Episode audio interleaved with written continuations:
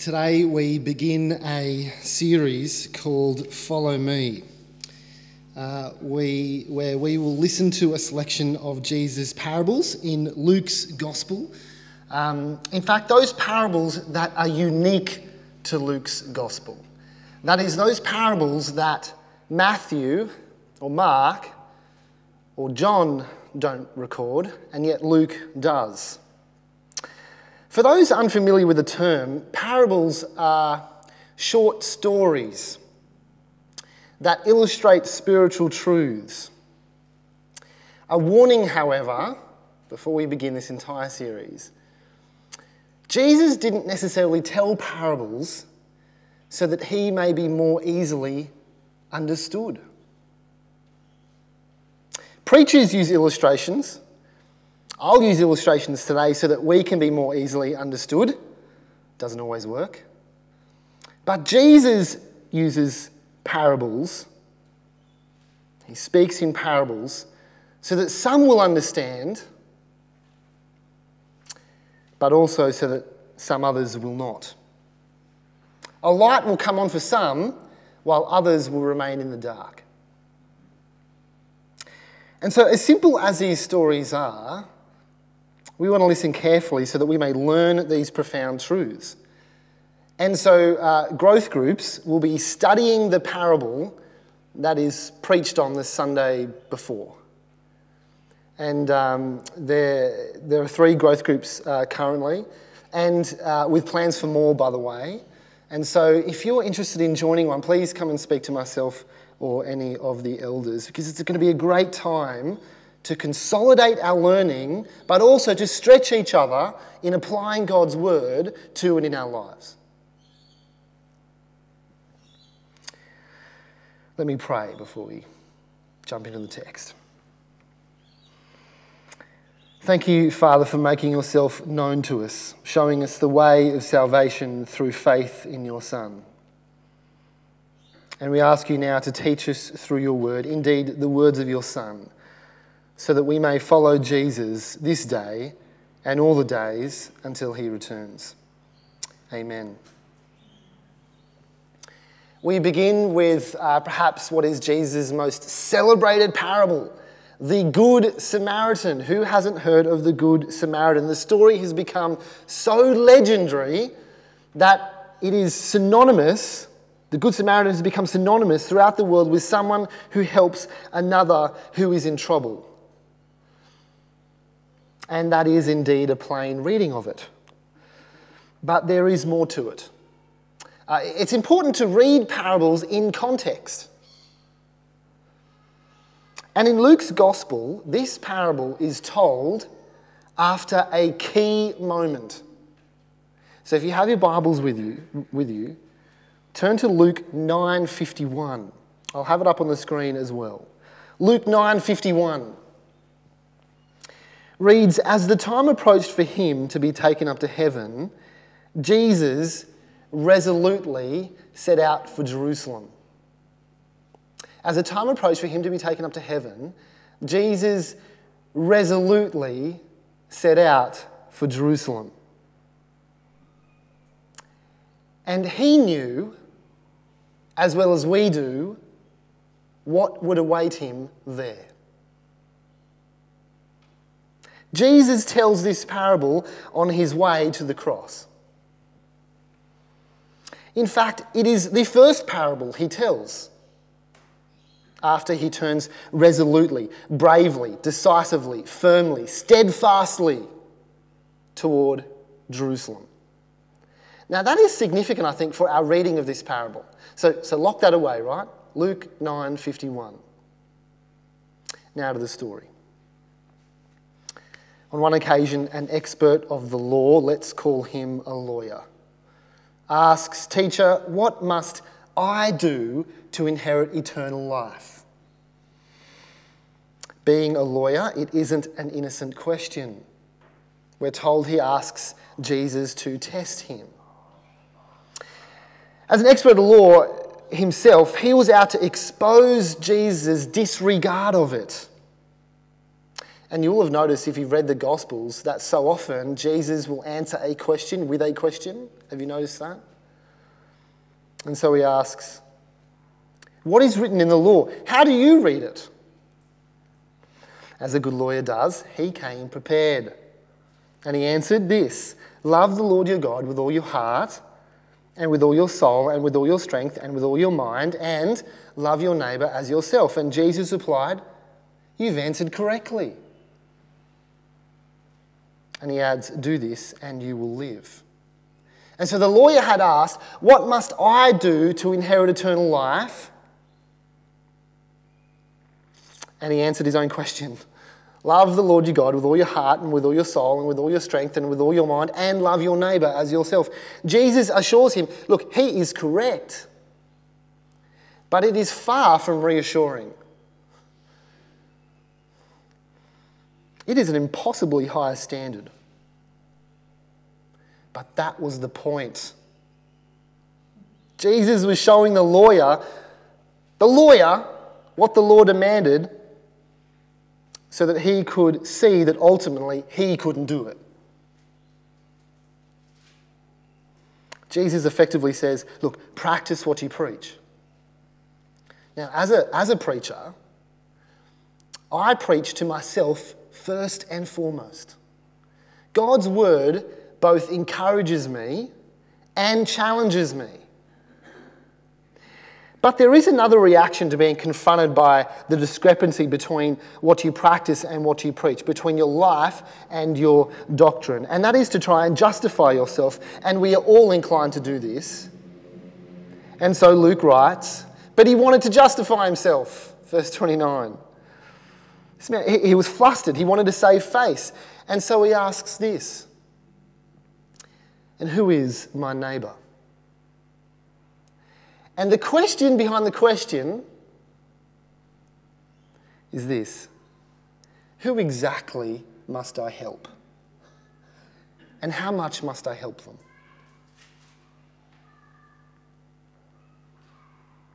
This expert in the law, in the law wanted to scale down this command to make it more achievable. He wanted a checklist, not a story. But a story is what he gets. Because Jesus wants to teach him and us something very important. Now, the road from Jerusalem to Jericho was a dangerous one, winding down through rocky desert terrain. It was a notorious road. And so that a man is attacked and robbed and left for dead on this road wouldn't have been all that shocking.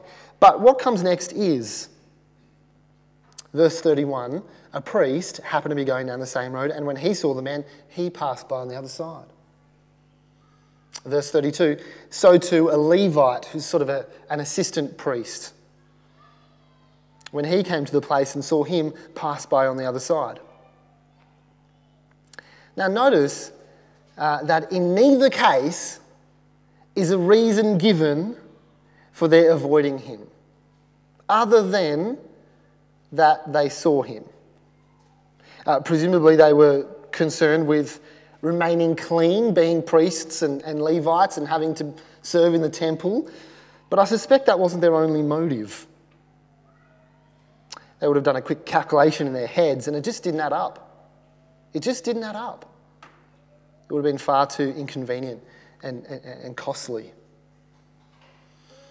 Now, I've had my own uh, Good Samaritan experience, I suppose when I was at Bible College in Sydney, I would often ride my, uh, my bike to and from uh, college, and I tried to avoid roads as much as possible, being Sydney. And so uh, I was riding down a footpath at some speed, and somehow my front wheel ended up at a right angle. And uh, uh, I, I never know how, I had no idea how it happened. Um, even to this day. Anyway, I went over the handlebars and injured myself fairly badly. Uh, one leg had uh, barely any skin left on it. Um, it felt like I'd broken my arm. I didn't, but it felt like it. I'd hit my head as well. And as I lay there on the footpath, I saw white couple after white couple slow down, look at me, and drive by. Now, we lived in an area of Sydney where 50% of the population were white and Christian, although many of them were only Christian culturally so, and where 50% of the population were Middle Eastern and devout Muslims. And there were at times a little, a little animosity between those two groups. But it was two Muslim women who stopped to look after me. Now, culturally, this was entirely unexpected. Generally speaking, Muslim women were not to speak to white men. Culturally, that a Samaritan man comes to the aid of a, this Jewish man was even more surprising. There was intense animosity between these two peoples. But his heart goes out to him.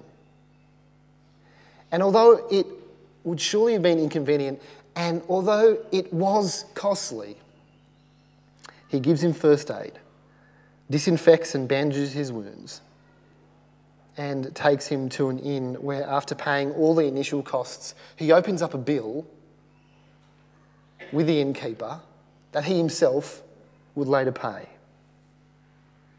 Now, let's be clear.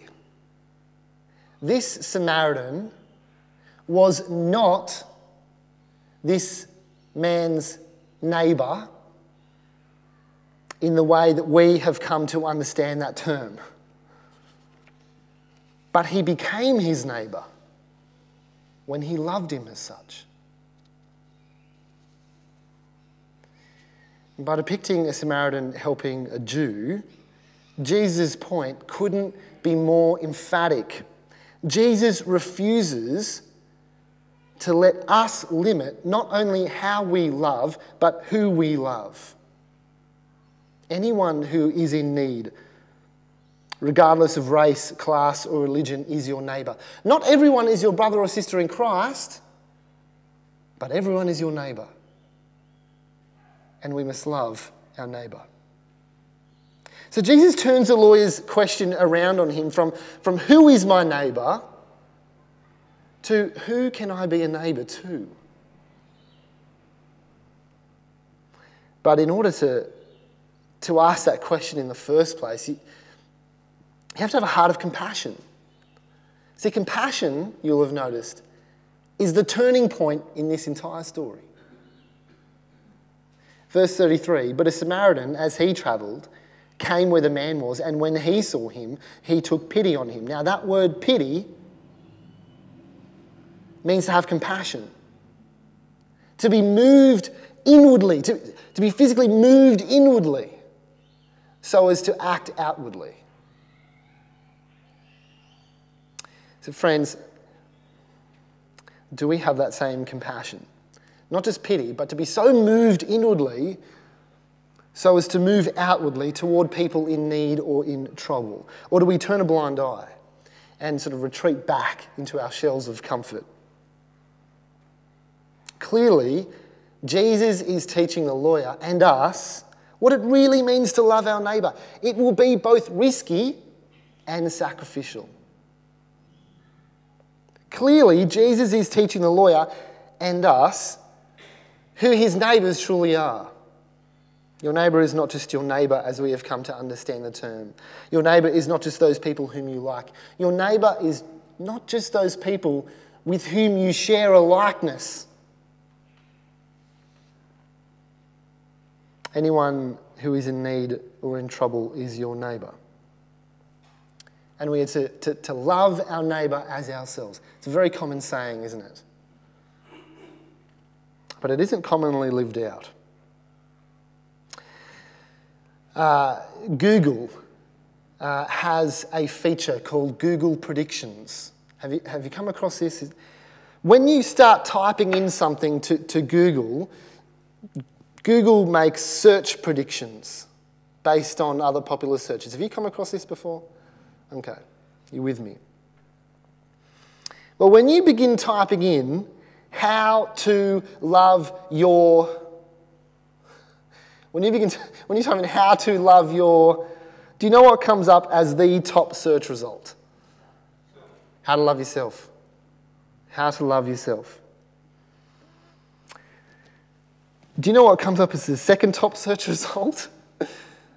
How to love yourself again. Do you know what comes in at number three? How to love your body. It's yourself. Do you know what comes in at number four? How to love this one. How to love yourself more.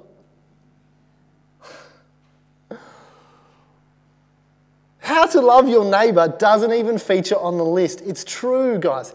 Check it out. I've, I've got a picture to prove it.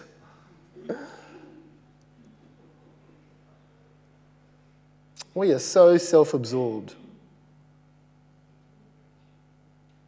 aren't we? Now, there is nothing wrong with loving yourself, whatever that means. I don't even know what that means. Maybe that's why people search it.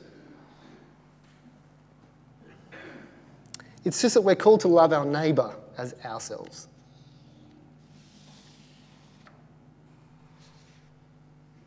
And the entire tone of the question is changed when we ask not who is my neighbour, but who can I be a neighbour to? See, one is very closed handed and the other is very open handed.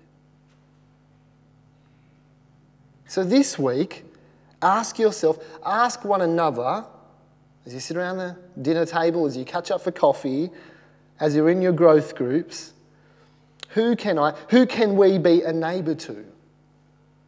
And, and then see them, and then move toward them, and, and, and then love them sacrificially.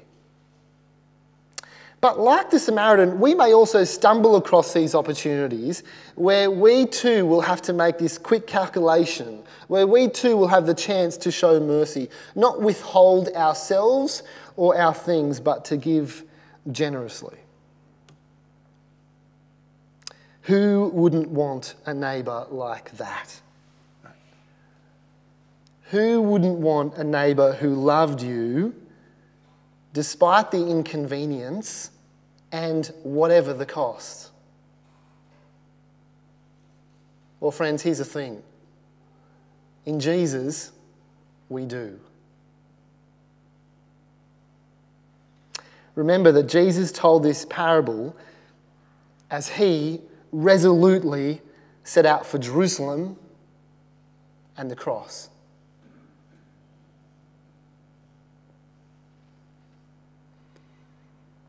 One author writes this According to the Bible, we are all like that man dying on the road. We are dead in trespasses and sins. But when Jesus came into our dangerous world, he came down our road. And though we had been enemies, he was moved with compassion by our plight. He came to us and saved us, not merely at the risk of his life, as in the case of the Samaritan, but at the cost of his life. On the cross, he paid the debt we could never have paid ourselves. Jesus is the great Samaritan to whom the Good Samaritan points. Jesus is the ultimate Good Samaritan. Now, if we are meant to see in the Good Samaritan not just a Good Samaritan, an example for us to follow, which he surely is, but if we are to see in the Good Samaritan the Great Samaritan, then, friends, that means that Jesus did not just stumble over you, he set out to save you. Remember, Jesus resolutely set out for Jerusalem and the cross and you. Though he was God, he made himself nothing. He gave up his divine privileges. He got dirty. He knew what it would cost, but he paid the price. It's interesting, isn't it? That the parable that had begun with an expert of the law asking, What must I do to inherit eternal life? effectively tells a story of what Jesus will do to grant eternal life. See, the lawyer had answered correctly. The essence of God's will is love for God and love for people. And yet we know that we have not loved God as we ought, nor have we loved our neighbour as ourselves. And yet, while we can never live up to the righteous demands of the law, He did. Jesus did love God with all his heart and with all his soul and with all his strength and with all his mind. He did love his neighbour as himself perfectly and all the time. And here is what happens when we trust in him God makes him, who had no sin, to be sin for us, so that in him we might become the righteousness of God. And friends, it is only once we receive this love that we can start to be the neighbours that the Bible calls us to be. So there is a pattern of compassion in Jesus' ministry that culminates on the cross, to which Jesus says, Follow me, follow me. We love because he first loved us. And we will love our neighbour as ourselves as we come to know ourselves and the condition in which Jesus found us on that road. See, I find it interesting that Jesus depicts the Jewish man as the victim and the Samaritan man as the saviour, and not the other way around. Why does he do that, do you think? I think that there was clearly a, a shock factor, but I think there's another factor too. See, the lawyer was not being asked to identify with the Samaritan Saviour. He was being asked to identify with the Jewish victim. So to recognise his need for mercy.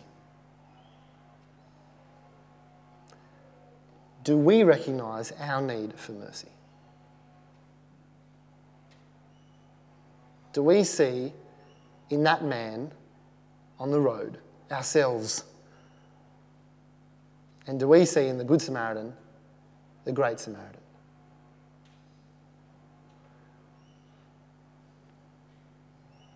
Let me pray for us. Almighty God, our Heavenly Father, you are merciful and kind. But we have gone our own way, not loving you as we ought nor loving our neighbour as ourselves.